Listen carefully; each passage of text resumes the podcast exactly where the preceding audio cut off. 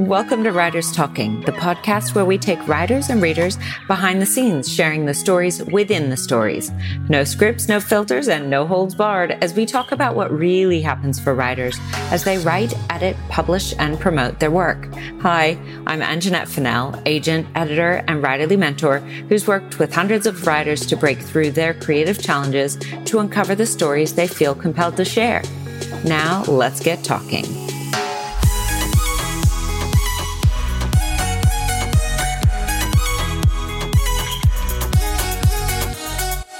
Was so thrilled to have Monique Mulligan back on the podcast, this time for a one on one as she preps to re release her beautiful book, Wildflower, which is out again on the 10th of August.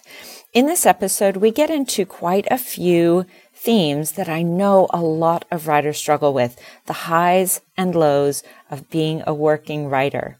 So tune in and I hope you get some little hints or some validation about the experiences you have. Enjoy. Monique Mulligan is an author, interviewer, and founder of the Stories on Stage and Prose and Convos programs in Perth.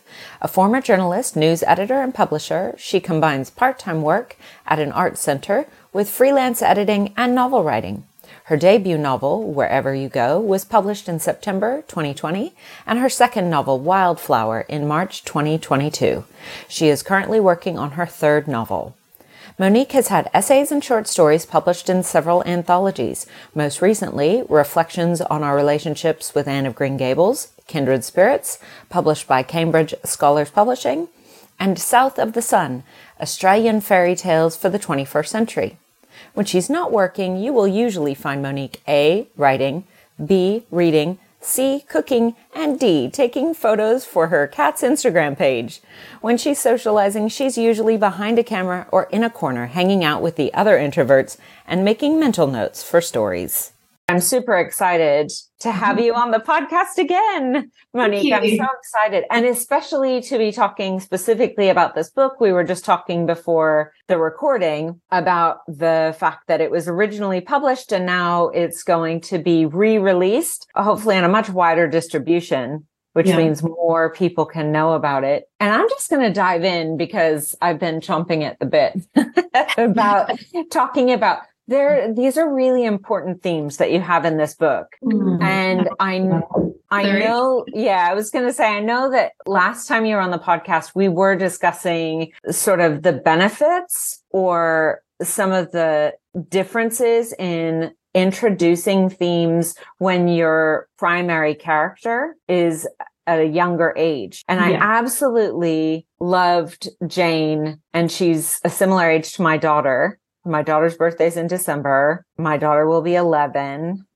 so I really had this sort of younger energy, but then you have dual timelines. So yeah. maybe even if we answered it on the last podcast, can you talk to me a little bit about one, other than how did the, the topic is everywhere to be honest. The theme is mm-hmm. really about domestic violence in homes and sort of how it progresses through generations. And part of the problem that you raise too is especially the way it used to be, but it's still really a problem now. It's like, mm-hmm. oh, don't, you know, that's not our business. Mm-hmm. Even if I hear something and it's right there, that's private business. So how did it come up for you that this was what you were going to tackle in the book? And then secondarily, how did you decide the main voice was going to be this girl who's what did they say? 10 and three quarters as little kids are want to do. so close yeah. Yeah. I think how i came up with it was originally came up as a short story and just feeling like that was a theme i wanted to explore. So the character was always there that young narrator was always there from the beginning. And that was because I felt that young children often are so badly affected by what happens when there's family and domestic violence, but their voices aren't really heard. And we see the after effects of yeah. what happens. We, we hear about them. We see that some people go on to pass on these same behaviors and some behave differently because of what they've learned. And I felt so, I don't know, led to, to writing from the perspective of a young girl mm. to really try to get people to see that. I think we know that children are, are affected. Of course, we know this in our head, but I wanted them to actually feel what it's like to be a child, to be seeing this kind of thing happening and not knowing what to do and who to turn to and feeling the burden and the weight of, of knowing something's bad, bad's happening, but feeling so not listened to yeah. in that situation. And that's just, it, I was just so driven to explore that that I just kept on going with it, even when I felt like giving up many times. Okay. I can't imagine, I mean, I can't imagine it as a short story, but mm. as you obviously felt, it's so rich mm. that there was so much more to say. Mm. I'm not going to spoil it. So on the podcast, we don't generally spoil twists. I try not to do that. There's a pretty big twist. You have a question that is unanswered as mm. part of this dual timeline and who is who is the reader engaging with Mm-hmm. And I thought it was very, very clever. And you definitely left it right up until the end. but there were enough similarities. But in fact, I feel like the twist that you eventually revealed is indicative of how pervasive mm. this problem is and mm. how the ripples are much further or reach much further than we thought. Because what we're also talking about is that intergenerational sort of like how it gets passed down by either whether we as the main protagonist is Jane, 10 and three quarters, and she's dealing with being kind of on the periphery. And I was thinking about this is what was so clever about using that age. They're starting to get old enough to, to, we'll just use uh, sense of humor and sarcasm as an example. They're starting to at that age hear some of that nuance, mm. but they, and even if they knew, for example, about the birds and the bees, they kind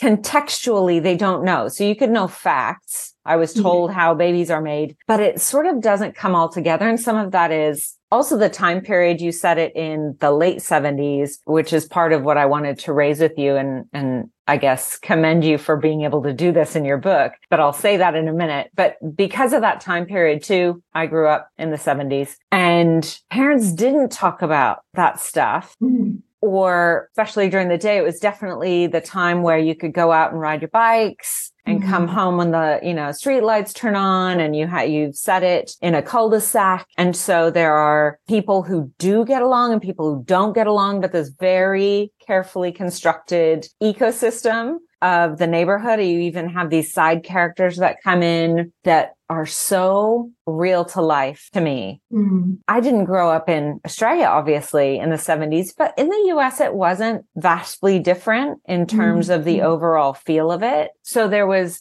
more freedom and yet less explicit talking about mm-hmm. things, if that makes sense, because we were trying to still remain, I don't know, sort of protected especially the kids. Like let's protect the kids. Let's not talk about it. And so she's going through some changes then but she doesn't quite comprehend. She's mm-hmm. very body driven too. I was really impressed with that the way that you had her discovering things and you were very anchored into body which will lead me to what I really wanted to say is I had this experience and I don't have it with all books. I felt weird walking around in my normal day today once mm. I got into the book because I felt out of time. Like I literally felt like the everything just feels weird to me right now because I was so enveloped mm. in the environment you created and obviously supported by my own memories.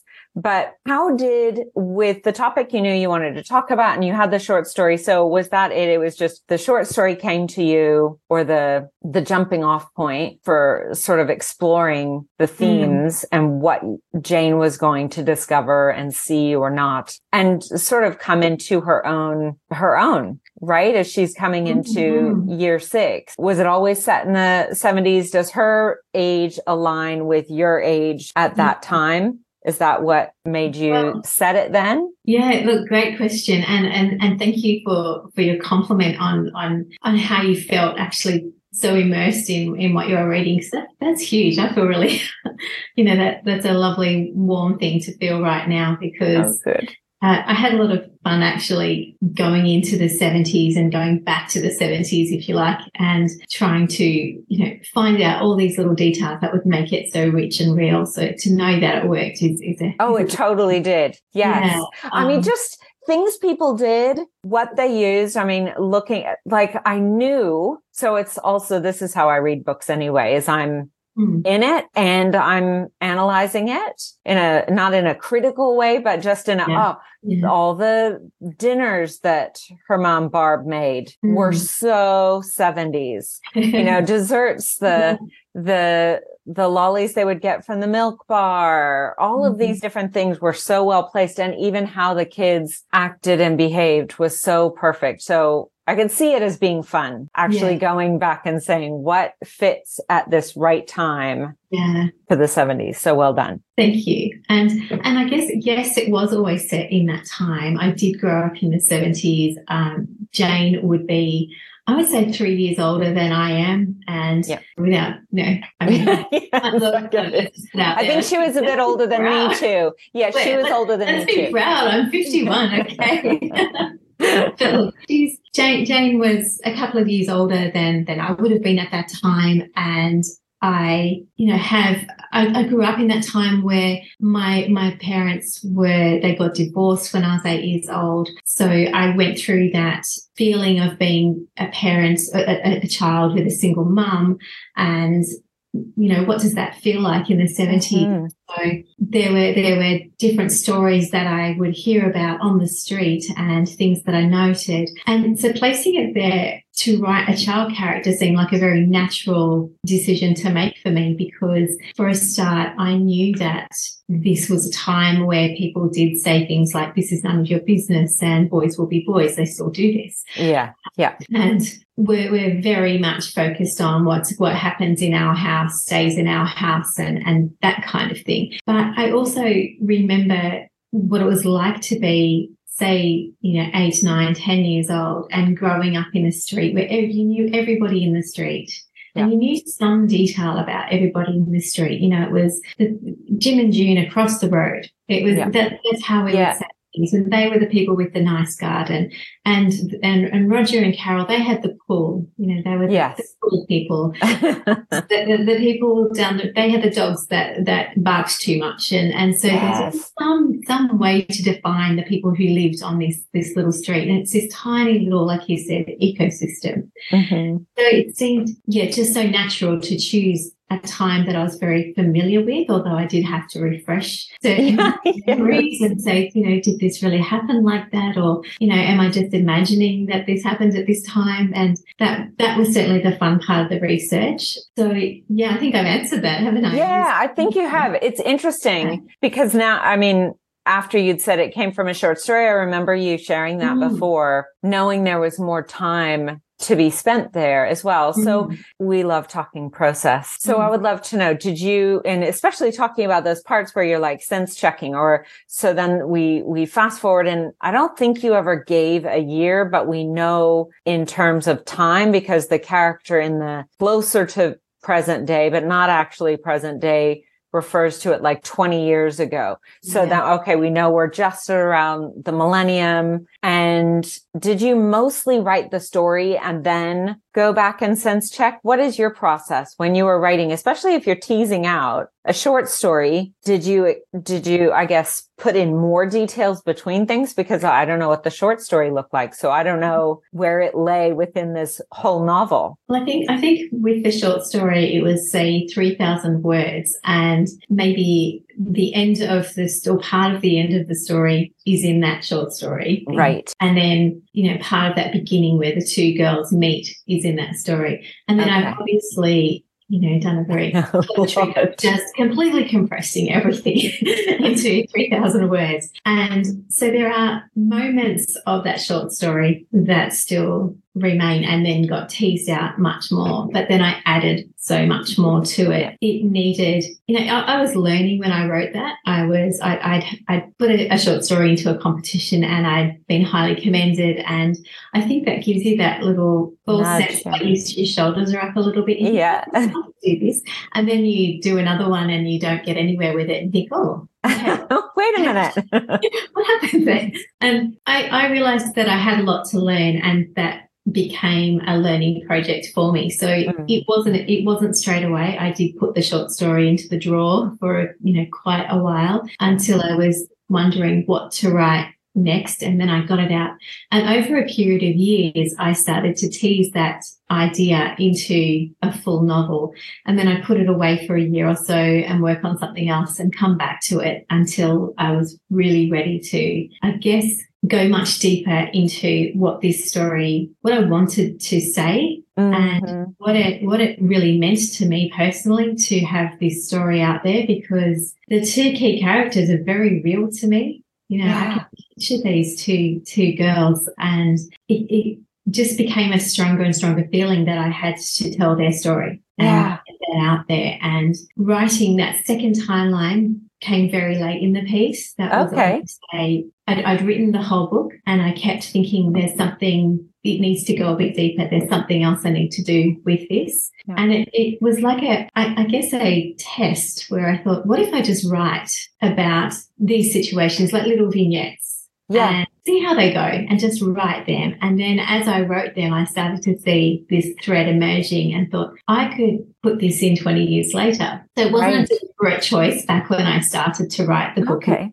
Always only in Jane's perspective. Wow. And this new, like, second perspective came very late. And even when I started writing that, I didn't know who that narrator was. Well, look, here's something that Emma Gray has shared before, and this sort of mm-hmm. goes to, we'll maybe talk a little bit more about your process and how it's changed because I know you're back to writing something new. But do you think some of that not knowing is actually what leads even the reader now to be mm-hmm. in that place as I'm reading it. I'm not knowing. I'm not mm-hmm. sure. Yeah. So you said number one, the second timeline was late in the piece hmm. after it had been worked before. And it sounds like you gave yourself permission just to do writing kind of around this in these hmm. vignettes without forcing it to mean something. So you're hmm. really sort of, I don't know, collaborating with yourself a little bit and saying, yeah. I'll just go this far. And if it doesn't work, no big deal, which is when yeah. I share with writers about making friends with their internal editor, that's part of what mm. that process is to mm. keep the critique out of it for as much as you can so that you can get the story written. Mm-hmm. What really occurred to me as I was reading that too, and because the second timeline was 20 years, I, I shudder to say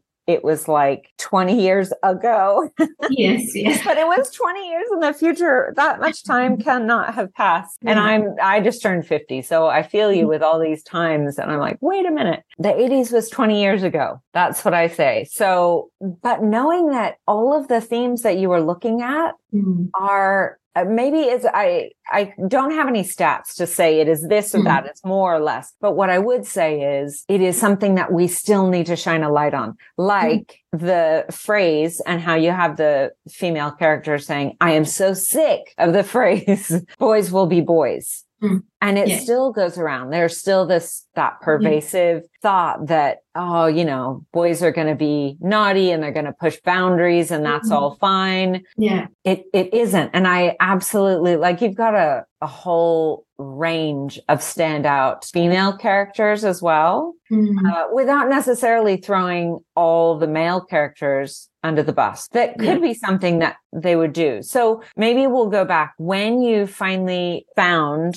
number one, who it was that mm-hmm. was sharing in the second POV. Did you have to do a lot of changing to fit it into the story? How did that go from uh, choosing where in the story you were going to share these vignettes because they are out of time, right? Yeah, yeah. Um, that was that was an interesting process because when I first wrote those those vignettes, and some of those there, there are parts of that that have me in there. Mm-hmm. Not all of it.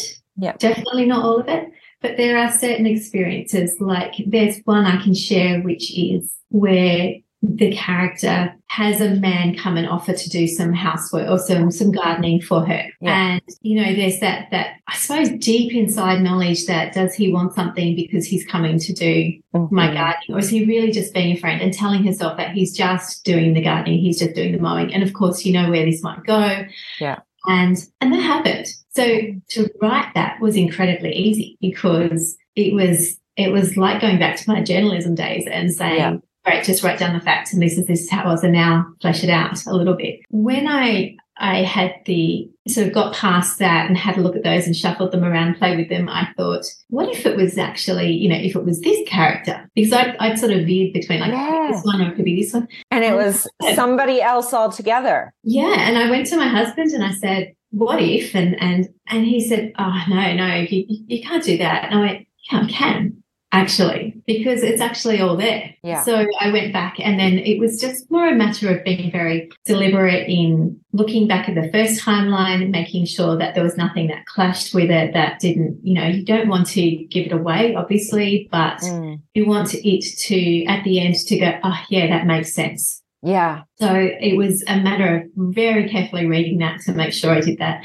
and then going through and slotting it in. And I moved it from the positions that it's in the book now multiple times because it just, you know, it was making sure that that story flowed really well on its own. So yeah. it was alone. And in the end, I think it quite, I don't know, strangely worked out sort of like serendipity. It was like three chapters and then one and then three chapters and then one. And for most of the book, that worked That's really well for me. That wasn't by design at the beginning. It's just how it fell into place. It was just feeling it. Yeah. I think some of it too is really interesting when we are allow ourselves to surrender to that instinctive place mm-hmm. then it works itself out. Uh, like we're always talking about, if you keep it too much up here in the head, very intellectual and conscious mind, we can be over controlling it yeah. and it can lose some of that magic. Whereas this is why we say, you know, pantsing in and of itself isn't a negative thing because it can lead to the serendipity. And that said, I know pantsers that became plotters and say they have even more magic now. So yeah. it's really a matter of getting comfortable with where you are and stretching and growing where you need to. This leads us beautifully into yeah. what I'd wanted to say because you are so generous on social media in sharing what you're going through both the highlights as well as the the writer wobbles mm-hmm. right where we're thinking oh my god why did i think i could do this so tell me a little mm-hmm. bit about where you're at and maybe even just bring in we talked a little bit about it before this started, but mm-hmm. when people might be able to get their hands on Wildflower and you've got another novel coming out mm-hmm. pretty soon after that, how, what's the time range between Wildflower release and then the next one? So Wildflower is out on the 10th of August. Okay. And Wherever You Go, which was previously released through Kooyara Press as well, that will be out, I think it is, I've got it written down, October 19th. So, okay. Yeah, wow. So, okay. Really quick. They'll be there so you got you can binge. Uh, um, uh, yeah, and look, I didn't have to change anything, so it made that process very easy because I didn't have to change. You know, there was there's nothing to do with edits. Um, oh, amazing! Because they were very happy with with the quality of, of how it was when they got that because I mean it had already gone through all of that. So, yeah, I would say uh, too because uh, Bloodhound books, if I'm remembering right, they're based in the UK. Yes, but yeah. they will be used to pretty much all of the language. So there really mm. isn't even terminology that they would necessarily change because it's yeah. understandable. And this is a conversation that lots of Australian writers might have, mm-hmm. but even for those in the US. And one thing that I would say is I understand when, depending on where the publisher is based, when they want to change certain vernacular. Mm-hmm. But as a reader, I have to say, I always enjoyed the impetus to look things up and find out what things mean yeah, if I didn't know what they meant mm-hmm. because it added a flavor, sort of reading an Irish writer like Cecelia or Celia Ahern. Yes. Yeah. And, mm-hmm. and I just, I want that. I want to feel like I'm walking around the streets of Dublin or something.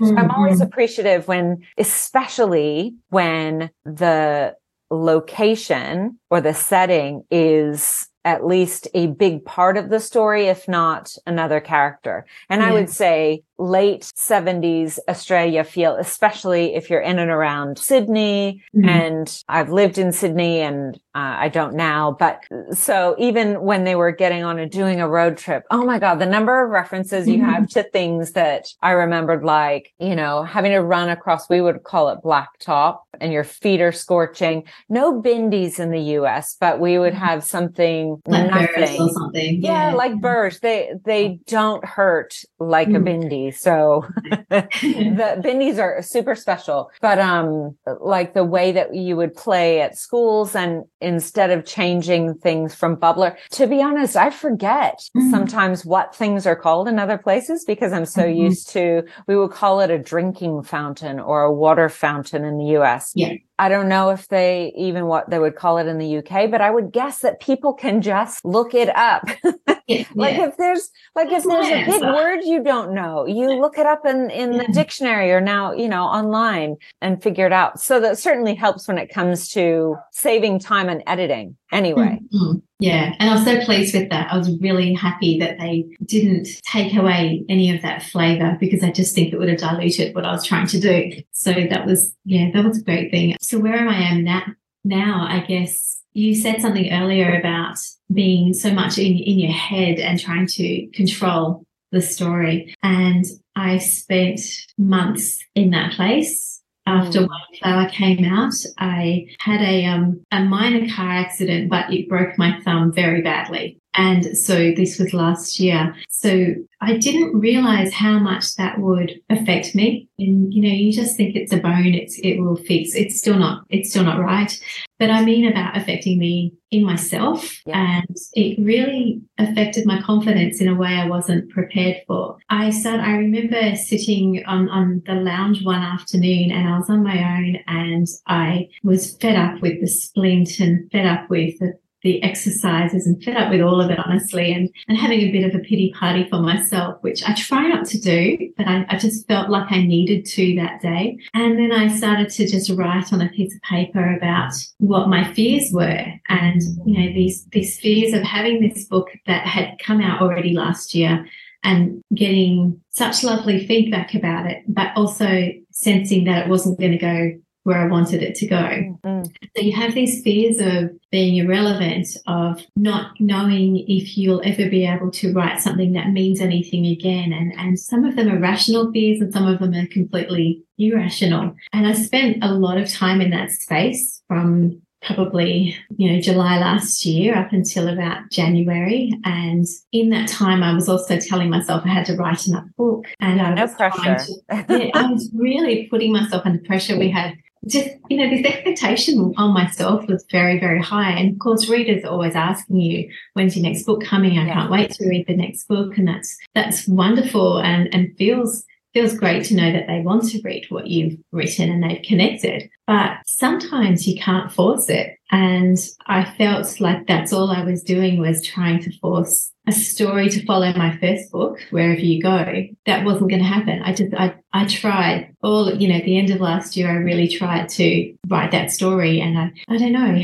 maybe I still will, but I mm. just sensed that it's not now. And finally, I thought this is not happening. Went back to another story. But then I made that mistake of really spending too much time in my head and trying to plan it out because I'd already started writing this novel a few years before also. And I had another story I wanted to bring in it. So I spent ages like lying awake at night, not sleeping, driving to work and plotting and, you know, thinking. It's all that thinking time about writing people don't know. Yeah well, that is often, I'll say, writing, a lot of writing happens away from the desk. Yeah. And to give yourself credit for it, especially for people say, I haven't been writing. Yeah. If you've been thinking about it, if you've been accidentally eavesdropping, Jane was so brilliant yes. in the book about this and getting into lots of trouble. But mm. she was a fan of Anne of Green Gables And mm. I think as a keen observer, mm. maybe getting better about not getting caught would have been yeah. the thing that she should do. But all of those things count. So here you yeah. are, you're driving and you're plotting and you're yeah. trying really hard. Is that what it felt like? Like you it, were it, efforting a lot. It felt like it was just effort and there was no reward. And it was and then I felt like I had no creativity left at all. Like it was mm. just, I, I didn't know how to find it within myself. And you know, I try to write and I just sit and I'd stare at the, at the computer and I'd, mm. I'd think, this is not happening. Um, so that, that was a really, a really longer period than I expected it to be. And around January, I think it was, I thought, okay, I need to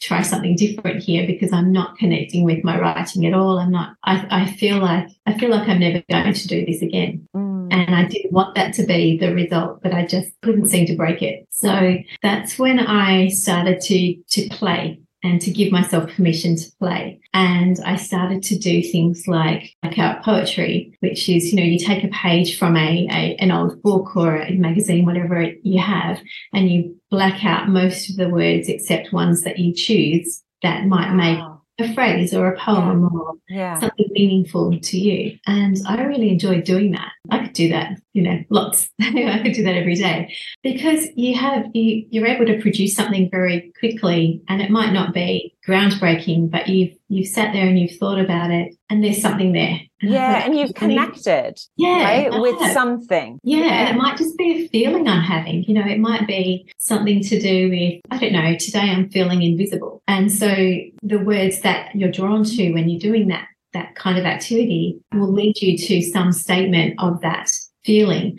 And that was quite that was just a good way for me to play. And then I'd do other things like just go into my garden and and garden all afternoon or you know take photos of flowers and butterflies and and things like that to me i needed to go through that process of yeah. not really writing much at all I, and i wrote poems i did a lot of you know just just poems they're not award-winning poems but they're my poems you know they're they're things that i spent sometimes weeks on. I wrote some short stories for children's magazines and things like that, which a few, uh, one of them's been published, or I think it's a poem that got published. But it was all about play. It was it was yeah. about reconnecting with creative Monique through play and then seeing where that goes. And as I did that more, I was also doing the the Artist's Way course. Okay. Led by Julia Cameron. And that was a good complementary activity to do for having the reading and writing these morning pages and really just exploring what creativity meant to me. And mm. I think building myself back up into being allowed to be creative. Yeah. To allow to nurture that creative self and not feel like, you know, I was doing it for, I'm just doing it for myself right now. Yeah.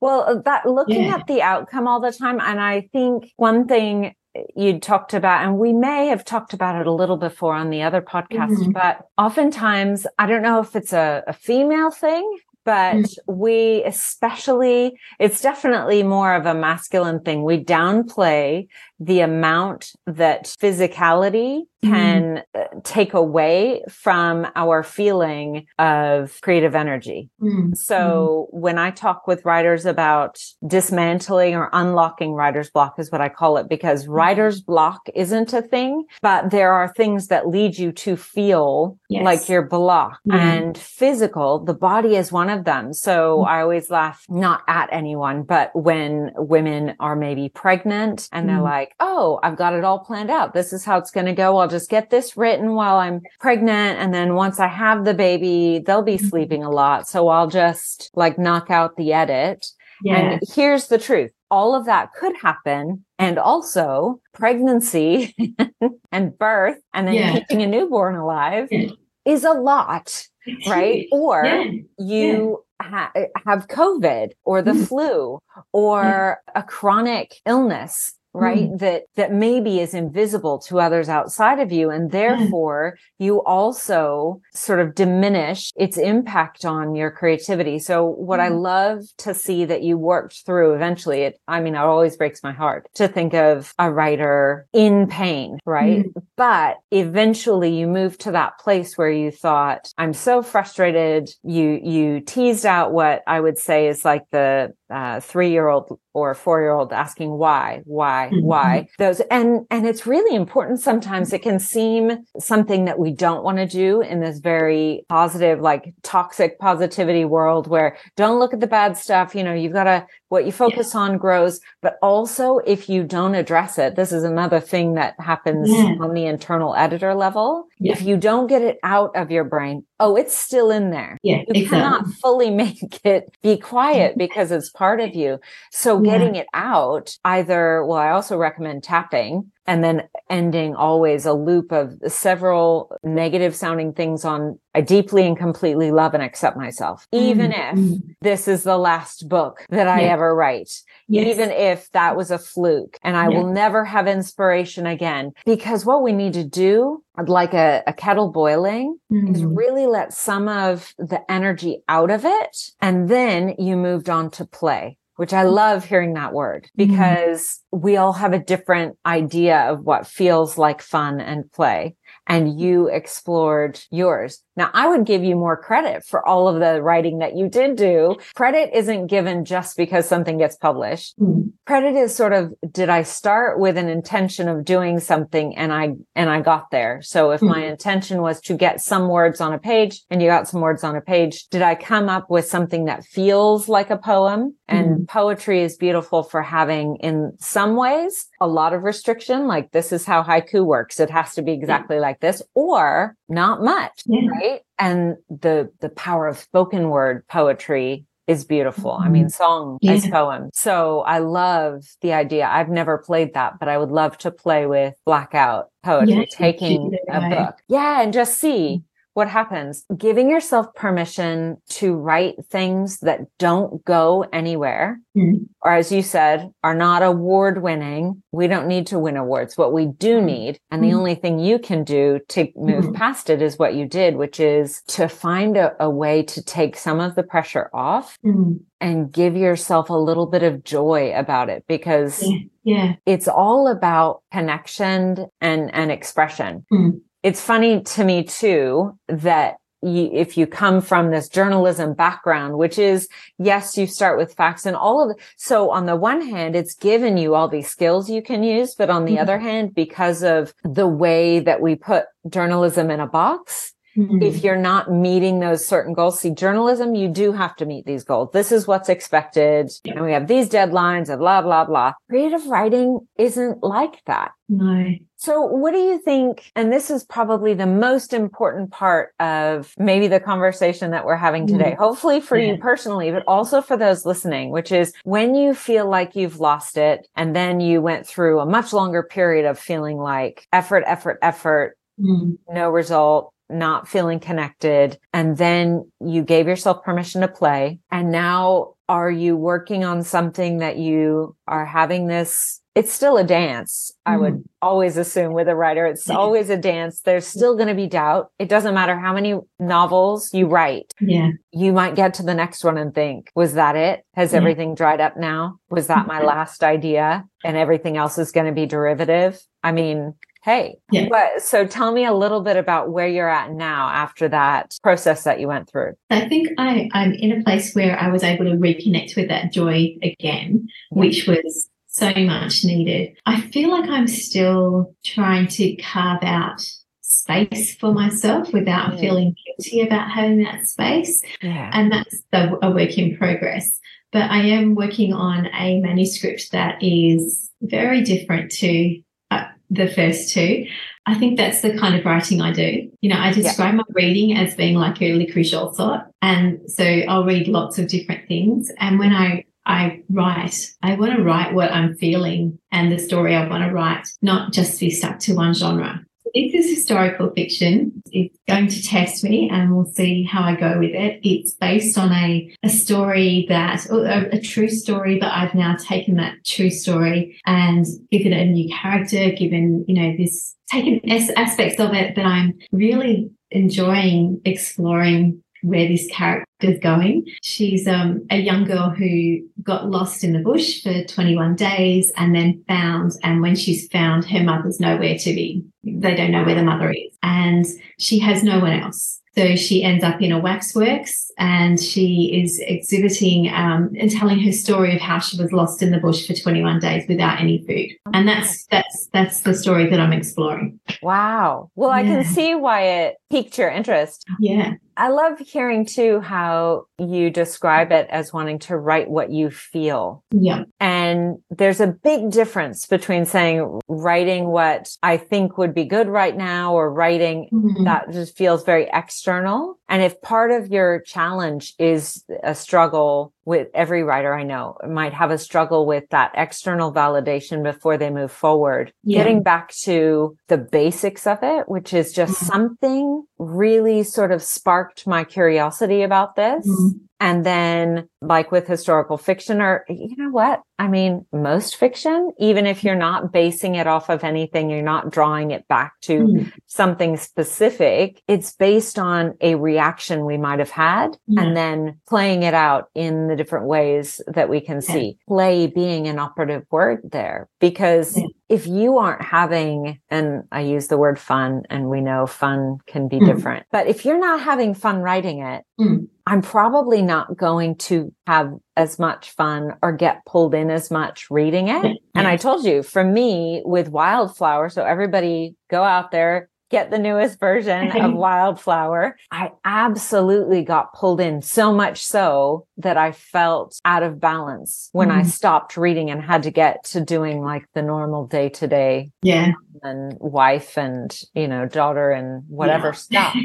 right. So it's like, wait a minute. I was just back in the seventies. I don't know I don't know what's happening here in 2023. Well, I'm really excited. Do you have now that you've got back to it and you're having this and again, I would say it's a daily practice mm-hmm. of knowing I'm going to sit down and let me see how I feel when mm-hmm. I'm sitting down, knowing sometimes you're still maybe going to sit down and the cursor will be blinking and whatever, but you've got Julia Cameron's course sort of under your belt. So you've got different tools you can use to, yeah. to get yourself out of it. I always say if you sit down and you're bored or you don't know what to write or you don't want to write, you can try writing. Mm-hmm. And then if it really doesn't work for you, get up and do something yeah. else. I mean, yeah. come back later. It'll happen. Eventually it'll happen. That's right. Is there, do you have this one on the timeline or are you allowing yourself the space to just see how the project yeah. progresses? So there's no deadline for it. So I can, I can take as long as I take, which,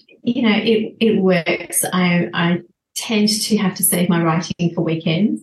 Yeah. And, you know, weekends are also for grocery shopping and yeah. you know, sort of life things have to happen on the weekend, catching up with family. And so I, that, that's a struggle that, that I, I have is to, to carve out the time that I need. But it's, yeah, I think it, it, will take, it won't be done by the end of this year, I don't think, but I, I hope it'll be done sometime next year. But we'll see how I go. The main well, this, thing is, this yeah. makes me ask: Do you edit as you go, or do you give yourself permission to run run to the end and then I'm edit? a total editor as I go. Okay, well, but that might have a real not. impact. Yeah. Yeah. Yeah, on how long it takes. So, for example, if you practiced, yeah. so I would still always recommend giving it a go if you can to race to the end. Mm because as you sort of described with your experience with Wildflower, mm-hmm. even transitioning from a short story into a full length yeah. novel and then a whole other point of view coming in, there are some ways you may save yourself some time, but I always just come up with the example. Imagine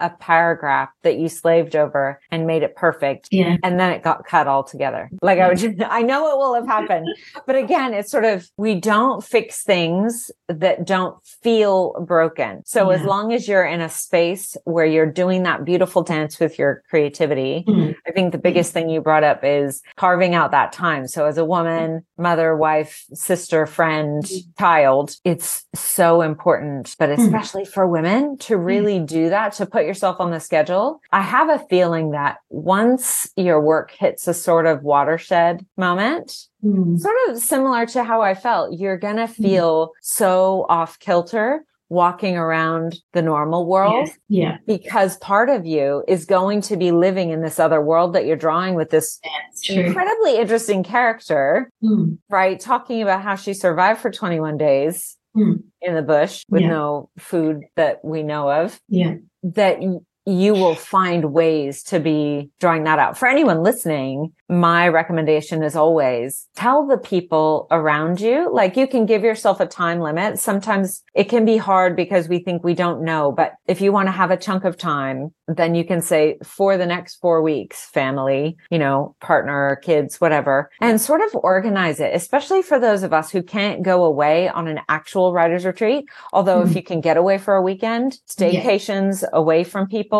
But I've heard of writers who go on those, but mostly what they do is relax. And mm-hmm. that's not cheating. That's mm-hmm. what you needed to do. Yeah. But the biggest thing is actually saying to those outside of us, because what I've found the biggest difference between those who get that work done and don't, or those who get the work done eventually is because they've been holding it in or, and not in a bad way, we think people notice or they know this is what I like to do. But honestly, if we don't say it and if I don't put it on a calendar for myself mm-hmm. and mm. remind myself and put it out there, yeah. no one remembers. And it's not because they don't value or prioritize me. It's yeah. just because we are all bombarded with like a billion and two things yeah, at any given moment. And so sometimes that's a gift you can give yeah. to yourself as well. Just saying, I won't do it forever because I feel bad and I don't want to let anyone down, yeah. especially if we're big on the juggle. Yeah. Um, but saying I want to take two weekends of the month or,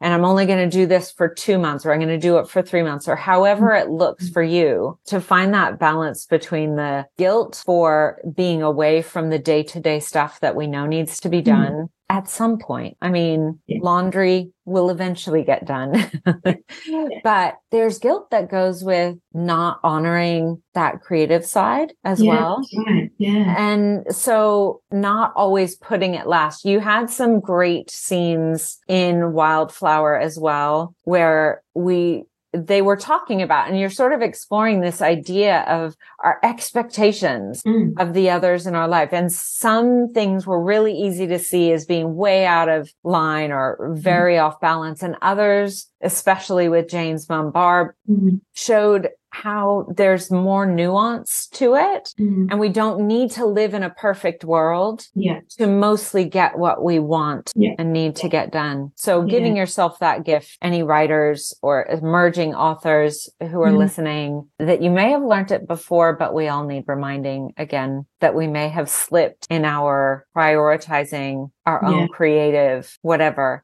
and feeding ourselves with the things we need, like feeding yourself play for all of those months. Definitely yeah. and hopefully keeping the tap open on that play, even yeah. while you're writing a project. So do you do some of those things still? Julia mm-hmm. counted the yeah. three, the morning pages. I think it's three pages, but it's the morning, the morning pages. I am going to confess I have not been as good with lately. And I think I saw Natasha Lester mention her experience with morning pages recently. She had said that she chose to do them right before she started writing. And I feel like that might be a good thing for me to start trying to do rather than in my morning before work, trying to exercise, put away the dishes that my husband has washed the night before and, you know, prepare all the things I need to prepare and then get up the door and get to work. And, you know, I'm lucky if I can sit down for 15 minutes at the computer and then I put two words into my manuscript. That's what I try to do in the mornings. To add that extra half an hour of morning pages as well does mean getting up early. And I'm also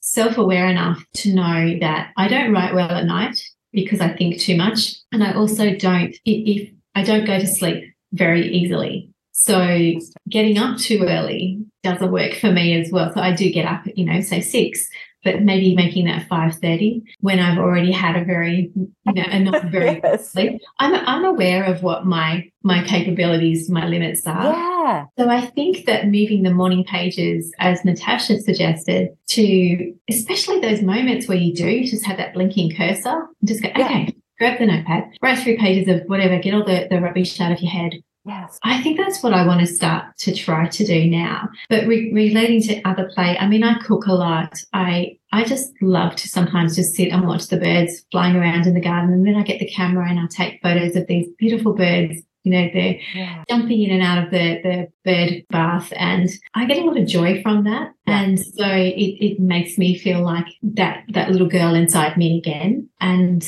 yeah, I will always continue to do that. You know, you know, I'm really down if I'm not doing that at all. So yeah, well, I think too, because of the characters, if you find yourself often really engaging with the voice of a younger character, making mm. sure that you are doing things yeah. all the time that align with that little girl inside of you, mm. right? That's maybe mm. too what can keep the dialogue and the, the thinking and the way that thoughts twist and change and grow throughout a mm-hmm. story mm. because you are very much in touch with her, mm. right? Because you're taking these photos or just delighting in what is happening. I think that's beautiful. Yeah. And the idea, I love hearing you say, you know what your personal we'll call them preferences are. Yeah. And setting yourself up for success looks like knowing how you naturally do things Mm-hmm. and where there's wiggle room yeah. and where there might be an idea you learn of something or it's something you already know how to do with morning pages and you think, what if I change the way I'm using those in this yeah. other place so that I feel like, yes, tick, I did a thing I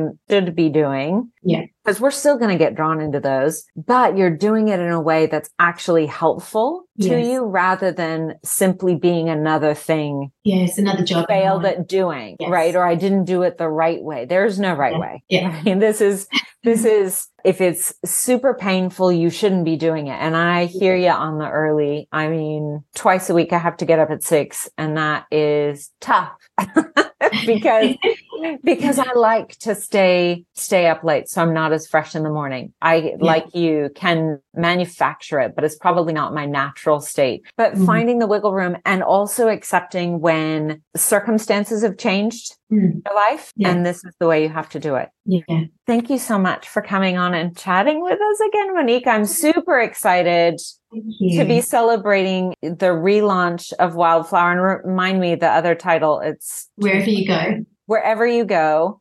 Coming mm-hmm. out on the 19th. Wildflower comes out on the... Uh, the, the 10th of August. Okay, so 10th of August and the 19th of October. That's right. Amazing. Well, we'll see if we can't get you on the podcast again. Maybe with another panel might yeah, be fun. And yeah, we'll see. Yeah, we'll see where you're yeah. up to on your current project then. So you can update us and we're, we're, all like pulling for you. Sounds great. Thank you so okay. much for having me. A great conversation. I've, I've got so much to think about now. That's always wonderful. Oh, good. Thanks, Monique. Thanks so much for listening to this episode of Writers Talking. Join us next time for more writers in conversation as we delve into the writer's process, their passions, and a little bit about their books. Don't forget to subscribe on your fave podcast player and follow us on Instagram at writers underscore talking underscore podcast.